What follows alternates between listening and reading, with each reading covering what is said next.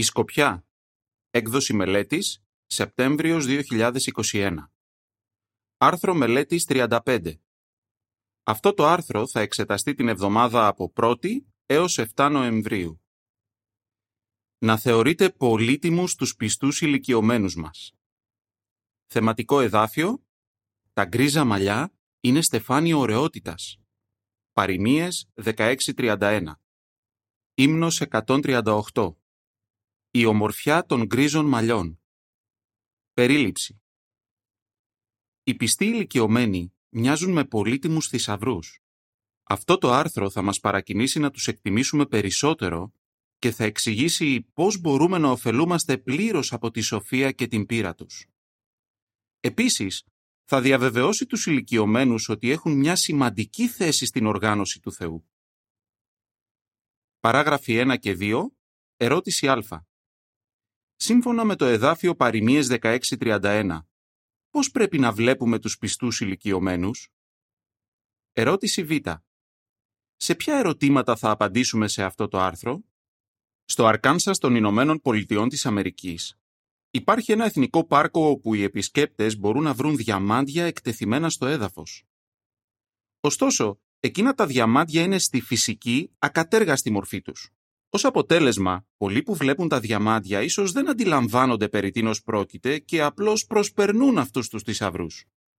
Από ορισμένες απόψεις, οι πιστοί ηλικιωμένοι μας μοιάζουν με εκείνα τα διαμάντια. Είναι πολύτιμοι θησαυροί. Ο λόγος του Θεού παρομοιάζει τα γκρίζα μαλλιά τέτοιων ατόμων με στεφάνι. Το εδάφιο Παροιμίες δεκαέξι τριάντα ένα αναφέρει «Τα γκρίζα μαλλιά είναι στεφάνι ωραιότητας όταν βρίσκονται στην οδό της δικαιοσύνης». Εντούτοις, είναι εύκολο να παραβλέψουμε αυτούς τους θησαυρούς. Τα νεότερα άτομα που αναγνωρίζουν την αξία των ηλικιωμένων μπορούν να αποκομίσουν κάτι πιο ωφέλιμο από τα κυριολεκτικά πλούτη. Σε αυτό το άρθρο θα απαντήσουμε σε τρία ερωτήματα. Γιατί θεωρεί ο Ιεχωβά θησαυρό τους πιστούς ηλικιωμένους? Ποια θέση έχει για αυτούς στη διευθέτησή του? Πώς μπορούμε να ωφελούμαστε πλήρως από το παράδειγμά τους? Γιατί θεωρεί ο Ιεχωβάς θησαυρό τους πιστούς ηλικιωμένους? Παράγραφος τρία. Ερώτηση. Σε αρμονία με τα εδάφια Ψαλμός ενενήντα δύο δώδεκα έως δεκαπέντε, γιατί είναι πολύτιμη για τον Ιεχωβά η πιστή ηλικιωμένη? Η πιστή ηλικιωμένη είναι πολύτιμη για τον Ιεχωβά Θεό. Τους βλέπει όπως είναι πραγματικά μέσα τους. Γνωρίζει τις θαυμάσιες ιδιότητές τους και τις θεωρεί πολύτιμες. Το εκτιμάει όταν οι ηλικιωμένοι μεταβιβάζουν στους νεότερους τη σοφία που απέκτησαν σε μια ολόκληρη ζωή πιστής υπηρεσίας. Ο Ιεχωβά εκτιμάει επίσης την υπομονή τους. Η ζωή τους δεν υπήρξε ανέμελη, αλλά η πίστη τους στον Ιεχωβά ποτέ δεν κλονίστηκε.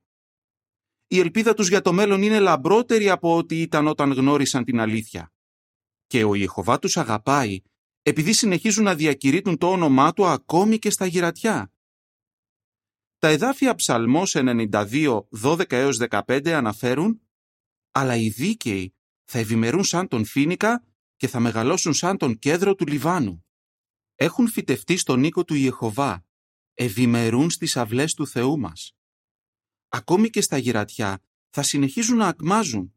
Θα παραμένουν ρωμαλαίοι και θαλεροί, καθώς θα διακηρύττουν ότι ο Ιεχωβά είναι ευθύς. Αυτός είναι ο βράχος μου, στον οποίο δεν υπάρχει αδικία». Η λεζάντα της εικόνας που εξετάζεται σε συνδυασμό με την παράγραφο τρία αναφέρει «Η πιστή ηλικιωμένη είναι πολύτιμη για τον Ιεχωβά Θεό και για τον λαό του». Παράγραφος τέσσερα. Ερώτηση. Ποιες σκέψεις πρέπει να παρηγορούν τους ηλικιωμένους αδελφούς και αδελφές μας? Αν βρίσκεστε σε προχωρημένη ηλικία, να είστε βέβαιοι ότι ο Ιεχωβά θυμάται το έργο που κάνατε στο παρελθόν. Υποστηρίξατε με ζήλο το έργο κηρύγματος και αυτό ευαρεστεί τον ουράνιο πατέρα μας. Υπομείνατε δοκιμασίες, κάποιες από αυτές πολύ οδυνηρές. Τηρήσατε τους δίκαιους κανόνες της Γραφής, σηκώσατε βαριά φορτία ευθύνης και εκπαιδεύσατε άλλους. Κάνατε το καλύτερο που μπορούσατε για να συμβαδίζετε με την οργάνωση του Ιεχωβά, η οποία κινείται γοργά. υποστηρίξατε και ενθαρρύνατε άλλους καθώς επιδίωκαν την ολοχρόνια διακονία. Ο Ιεχωβά Θεός σας αγαπάει πάρα πολύ για την οσιότητά σας. Υπόσχεται ότι δεν θα εγκαταλείψει τους οσίους του. Ψαλμός τριάντα επτά είκοσι οκτώ. Σας δίνει τη διαβεβαίωση «Μέχρι τότε που θα είναι γκρίζα τα μαλλιά σας, εγώ θα συνεχίσω να σας βαστάζω». Ισαΐας σαράντα έξι τέσσερα. Έτσι λοιπόν, μη συμπεραίνετε ότι λόγω της προχωρημένης ηλικίας σας δεν έχετε πια σημαντικό ρόλο στην οργάνωση του Ιεχωβά. Ασφαλώς και έχετε. Ο Θεός έχει μια θέση για τους ηλικιωμένους. Παράγραφος πέντε. Ερώτηση. Τι πρέπει να θυμούνται οι ηλικιωμένοι? Οι ηλικιωμένοι έχουν πολλά να προσφέρουν. Παρότι μπορεί να μην έχουν τη δύναμη που είχαν άλλοτε, διαθέτουν πλούσια πείρα την οποία συσσόρευσαν στο διάβα των ετών. Ο Ιεχωβά μπορεί να συνεχίσει να τους χρησιμοποιεί με διάφορους τρόπους, όπως δείχνουν τα ακόλουθα παραδείγματα από το παρελθόν και από το παρόν. Παράγραφοι έξι και επτά. Δώστε βιβλικά παραδείγματα ηλικιωμένων ατόμων που ευλογήθηκαν για την όσια υπηρεσία τους. Στην Αγία Γραφή βρίσκουμε καλά παραδείγματα πιστών ατόμων που συνέχισαν να υπηρετούν δραστήρια τον Ιεχωβά στα γυρατιά τους. Λόγου χάρη, ο Μωυσής ήταν περίπου ογδόντα χρονών όταν άρχισε να υπηρετεί ως προφήτης και εκπρόσωπος του Ιεχωβά στο έθνος του Ισραήλ. Ο Ιεχωβά χρησιμοποιούσε ακόμα τον Δανιήλ ως εκπρόσωπό του, όταν ο προφήτης είχε πιθανότατα περάσει τα ενενήντα. Και ο Απόστολος Ιωάννης είχε πιθανότατα περάσει τα ενενήντα όταν έγραψε υποθεϊκή έμπνευση το βιβλίο της Αποκάλυψης. Πολλοί άλλοι πιστοί δεν ήταν επιφανείς ή ευρέως γνωστοί και θα μπορούσε εύκολα κάποιος να τους παραβλέψει. Ο Ιεχωβά όμως τους παρατηρούσε και αντάμιψε την οσιότητά τους. Για παράδειγμα, ο δίκαιος και ευλαβής Σιμεών αναφέρεται πολύ σύντομα στη Γραφή, αλλά ο Ιεχωβά ήξερε ποιος ήταν και του έδωσε το προνόμιο να δει τον μικρό Ιησού και να προφητεύσει σχετικά με το παιδί και τη μητέρα του. Λουκάς δύο, είκοσι δύο και είκοσι πέντε έως τριάντα πέντε. Σκεφτείτε επίσης τη χήρα προφήτησα Άννα. Ήταν ογδόντα τεσσάρων χρονών, αλλά δεν έλειπε ποτέ από τον ναό. Παρακολουθούσε πιστά τις συναθρήσεις, σαν να λέγαμε, και ανταμείφθηκε πλούσια γι' αυτό όταν σε μια περίπτωση είδε και εκείνη τον μικρό Ιησού.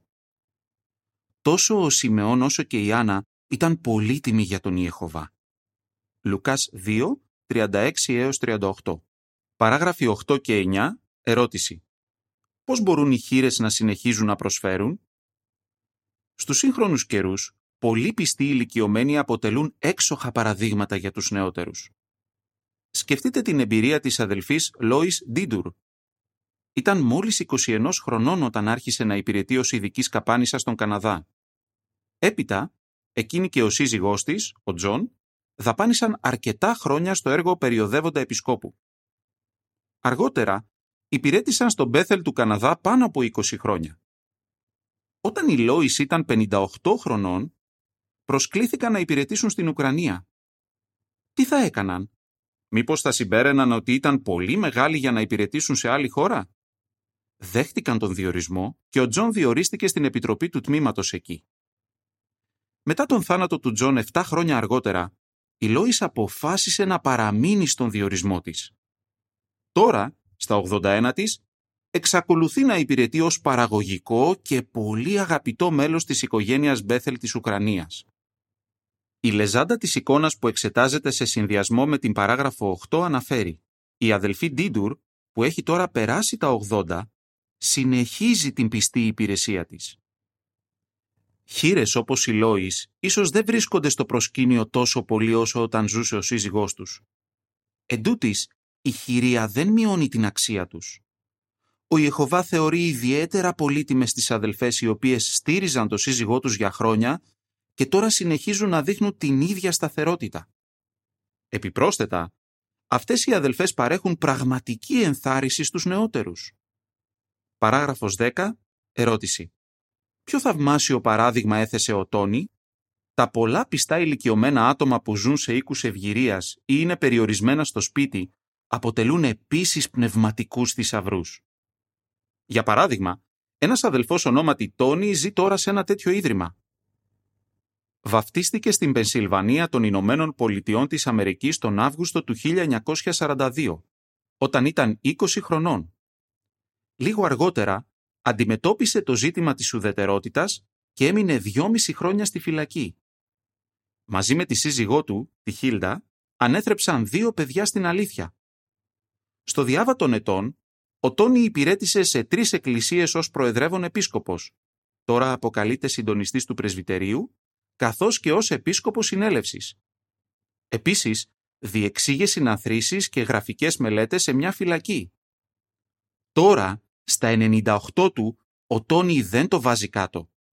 Εξακολουθεί να κάνει ό,τι καλύτερο μπορεί για να υπηρετεί τον Ιεχωβά και να συνεργάζεται στενά με την τοπική εκκλησία. Παράγραφος έντεκα. Ερώτηση. Πώς μπορούμε να δείχνουμε ότι θεωρούμε πολύτιμους εκείνους που ζουν σε οίκους ευγυρίας ή είναι περιορισμένοι στο σπίτι? Πώς μπορούμε να αποδίδουμε τιμή στους ηλικιωμένους που ζουν σε οίκους ευγυρίας ή είναι περιορισμένοι στο σπίτι? Οι πρεσβύτεροι μπορούν να τους συμπεριλαμβάνουν στις δραστηριότητες της Εκκλησίας στο βαθμό που είναι δυνατόν. Μπορούμε να τους δείχνουμε προσωπική προσοχή πηγαίνοντας να τους δούμε ή προσκαλώντας τους σε βιντεοδιάσκεψη. Οφείλουμε να δίνουμε ιδιαίτερη προσοχή σε ηλικιωμένα άτομα που ίσως ζουν σε κάποιο ίδρυμα μακριά από την προηγούμενη εκκλησία τους. Αν δεν είμαστε προσεκτικοί, θα μπορούσαμε να παραβλέψουμε αυτούς τους ηλικιωμένους. Μερικοί ίσως δεν το βρίσκουν εύκολο να μιλούν για τον εαυτό τους ή ίσως θεωρούν ότι δεν είναι σωστό. Αλλά θα ωφεληθούμε πολύ αν αφιερώσουμε χρόνο για να τους κάνουμε να εκφραστούν και τους ακούσουμε καθώς μιλούν για τις χαρές που έχουν γευτεί στην οργάνωση του Ιεχωβά. Παράγραφος δώδεκα. Ερώτηση. Τι μπορούμε να βρούμε και στη δική μας εκκλησία?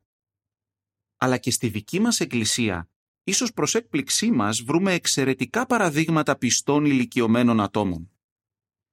Μια αδελφή ονόματι Χάριετ υπηρέτησε πιστά τον Ιεχωβά επί δεκαετίες στην εκκλησία της στο Νιου Τζέρσι των Ηνωμένων Πολιτειών της Αμερικής. Έπειτα πήγε να μείνει με την κόρη της. Οι αδελφοί στην καινούργια της εκκλησία αφιέρωσαν χρόνο για να την γνωρίσουν και ανακάλυψαν έναν θησαυρό. Η Χάριετ τους ενθάρρυνε με εμπειρίες από τον καιρό που γνώρισε την αλήθεια τη δεκαετία του χίλια εννιακόσια είκοσι. Εκείνη την εποχή έπαιρνε πάντα μαζί της οδοντόβουρτσα όταν έβγαινε στο έργο για την περίπτωση που θα συλλαμβανόταν. Μάλιστα το χίλια εννιακόσια τριάντα τρία έμεινε δύο φορές από μία εβδομάδα στη φυλακή. Σε τέτοιους καιρούς, ο μη ομόπιστος σύζυγός της τη στήριζε και φρόντιζε τα τρία μικρά παιδιά τους. Ασφαλώς, αξίζει να θεωρούμε πολύτιμους τέτοιους πιστούς ηλικιωμένους όπως η Χάριετ. Παράγραφος δεκατρία. Ερώτηση. Τι μάθαμε για τη θέση που έχουν οι ηλικιωμένοι στη διευθέτηση του Ιεχωβά? Οι ηλικιωμένοι αδελφοί και αδελφές μας παίζουν σημαντικό ρόλο στη διευθέτηση του Ιεχωβά. Έχουν δει πώς ευλόγησε ο Ιεχωβά την οργάνωσή του και εκείνους προσωπικά με πολλούς διαφορετικούς τρόπους. Έχουν πάρει σημαντικά διδάγματα από τα λάθη τους. Να τους βλέπετε ως πηγή σοφίας και να μαθαίνετε από την πείρα τους. Αν αφιερώσετε χρόνο για να τους γνωρίσετε, η πίστη σας θα ενισχυθεί και όλο και κάτι θα μάθετε. Να ωφελείστε πλήρως από το παράδειγμα των ηλικιωμένων. Παράγραφος δεκατέσσερα. Ερώτηση. Ποια προτροπή δίνει στους νεότερους το εδάφιο Δευτερονόμιο τριάντα δύο επτά?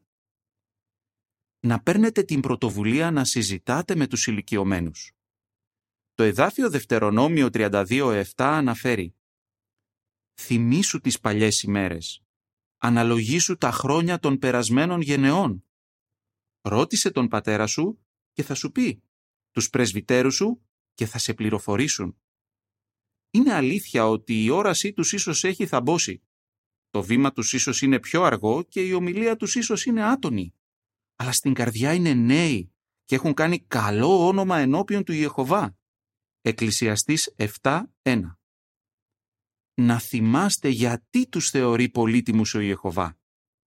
Συνεχίστε να τους αποδίδετε τιμή. Να είστε σαν τον Ελισεέ, ο οποίος επέμεινε να μείνει κοντά στον Ηλία την τελευταία ημέρα που πέρασαν μαζί. Ο Ελισεέ δήλωσε τρεις φορές «Δεν θα σε αφήσω, Δεύτερο Βασιλέον δύο, δύο, τέσσερα και έξι. Παράγραφος δεκαπέντε. Ερώτηση. Ποιες ερωτήσεις θα μπορούσαμε να κάνουμε στους ηλικιωμένους? Να δείχνετε γνήσιο ενδιαφέρον για τους ηλικιωμένους, υποκοινώντας τους ευγενικά να εκφραστούν. Κάντε τους ερωτήσεις όπως «Όταν ήσουν νεότερος, τι σε έπεισε ότι είχες βρει την αλήθεια? Πώς σε έφεραν οι εμπειρίες σου πιο κοντά στον Ιεχωβά? Ποιο διαπίστωσες ότι είναι το μυστικό για να παραμένουμε χαρούμενοι στην υπηρεσία του Ιεχωβά?» Έπειτα, ακούστε τους καθώς λένε την ιστορία τους. Η λεζάντα των εικόνων που εξετάζονται σε συνδυασμό με τις παραγράφους δεκατέσσερα και δεκαπέντε αναφέρει «Όπως ο Ελισεέ ωφελήθηκε από τη συναναστροφή με τον Ηλία, έτσι και οι αδελφοί και οι αδελφές μπορούν να ωφεληθούν από τις εμπειρίες που αφηγούνται εκείνοι που υπηρετούν τον Ιεχωβά πολλά χρόνια». Παράγραφος δεκαέξι. Ερώτηση. Πώς ωφελούνται τόσο ένα ηλικιωμένο όσο και ένα νεότερο άτομο όταν συζητούν μεταξύ τους? Όταν ένα ηλικιωμένο και ένα νεότερο άτομο συζητούν μεταξύ τους, ωφελούνται και οι δύο. Εσείς οι νεότεροι θα αυξήσετε την εκτίμησή σας για τον τρόπο με τον οποίο φροντίζει ο Ιεχωβά τους πιστούς υπηρέτες του και το ηλικιωμένο άτομο θα νιώσει ότι του δίνουν αξία. Θα χαρεί να σας διηγηθεί πώς έχει ευλογηθεί από τον Ιεχωβά. Παράγραφος δεκαεπτά. Ερώτηση. Γιατί μπορούμε να πούμε ότι οι πιστοί ηλικιωμένοι γίνονται πιο όμορφοι καθώς περνούν τα χρόνια? Η εξωτερική ομορφιά συνήθως χάνεται με τα χρόνια. Αλλά εκείνοι που είναι όσιοι στον Ιεχωβά γίνονται πιο όμορφοι στα μάτια του κάθε χρόνο που περνάει. Γιατί? Επειδή στο διάβα των ετών έχουν επιτρέψει στο Πνεύμα του Θεού να τους διαπλάσει και να τους εξαγνίσει. Όσο περισσότερο γνωρίζουμε τους πολύτιμους ηλικιωμένους αδελφούς και αδελφές μας, τους τιμούμε και μαθαίνουμε από αυτούς, τόσο περισσότερο θα τους βλέπουμε ως ανεκτήμητους θησαυρούς. Παράγραφος δεκαοκτώ. Ερώτηση. Τι θα εξετάσουμε στο επόμενο άρθρο? Η Εκκλησία γίνεται ισχυρότερη όχι μόνο όταν οι νεότεροι θεωρούν τους ηλικιωμένους πολύτιμους, αλλά και όταν οι ηλικιωμένοι εκτιμούν τους νεότερους. Στο επόμενο άρθρο μας θα δούμε πώς μπορούν οι ηλικιωμένοι να δείχνουν ότι θεωρούν πολύτιμους τους νεότερους στην Εκκλησία. Πώς θα απαντούσατε? Γιατί θεωρεί ο Ιεχωβά πολύτιμο θησαυρό τους πιστούς ηλικιωμένους? Ποιον ρόλο έχουν οι ηλικιωμένοι στην Εκκλησία? Πώς ωφελούνται οι νεότεροι όταν προσπαθούν να γνωρίσουν τους ηλικιωμένους? Ύμνος εκατόν σαράντα τέσσερα. Προσιλώστε τα μάτια σας στο βραβείο. Τέλος του άρθρου.